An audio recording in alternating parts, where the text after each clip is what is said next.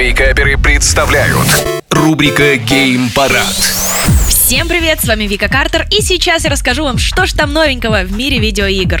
А у нас тут произошел нонсенс, потому что обвиняемый в продаже читов для World of Tanks и World of Warships житель Екатеринбурга признал свою вину и признан виновным. Это первый в России случай возбуждения такого уголовного дела. Дело возбудили по второй части статьи 273 Уголовного кодекса РФ «Создание и распространение вредоносных компьютерных программ». Он, как я уже говорила, стал первым в России обвиняемым в совершении киберпреступления в сфере игр игр. Ущерб оценивают в 670 миллионов рублей, а максимальное наказание по этой статье 5 лет. Но суд пока не вынес окончательный приговор.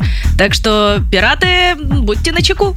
А для Cuphead вышло крупное дополнение под названием The Delicious Last Course через 4 года после анонса. 30 июня вышло DLC на ПК, Xbox One, PS, 4 Nintendo Switch. DLC добавляет в игру еще один остров с несколькими боссами и персонажа Золотую Чашу с уникальными способностями, а также также ряд дополнительных умений и видов оружия. И средний рейтинг DLC на Metacritic составляет 91 балл из 100. Так что любители пострадать – ваш выход.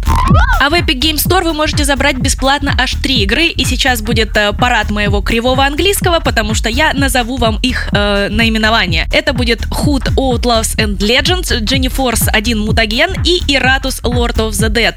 Прям вот идите, забирайте, потому что совсем скоро эти игры сменятся другими, потому что Epic Games он нам любит раздавать бесплатные игры. А на этом все. Желаю всем хорошего дня. Услышимся с вами на следующей неделе. А больше новостей на YouTube-канале Game Juice. Пока-пока. Геймпарад. По средам в Вейкаперах на рекорде.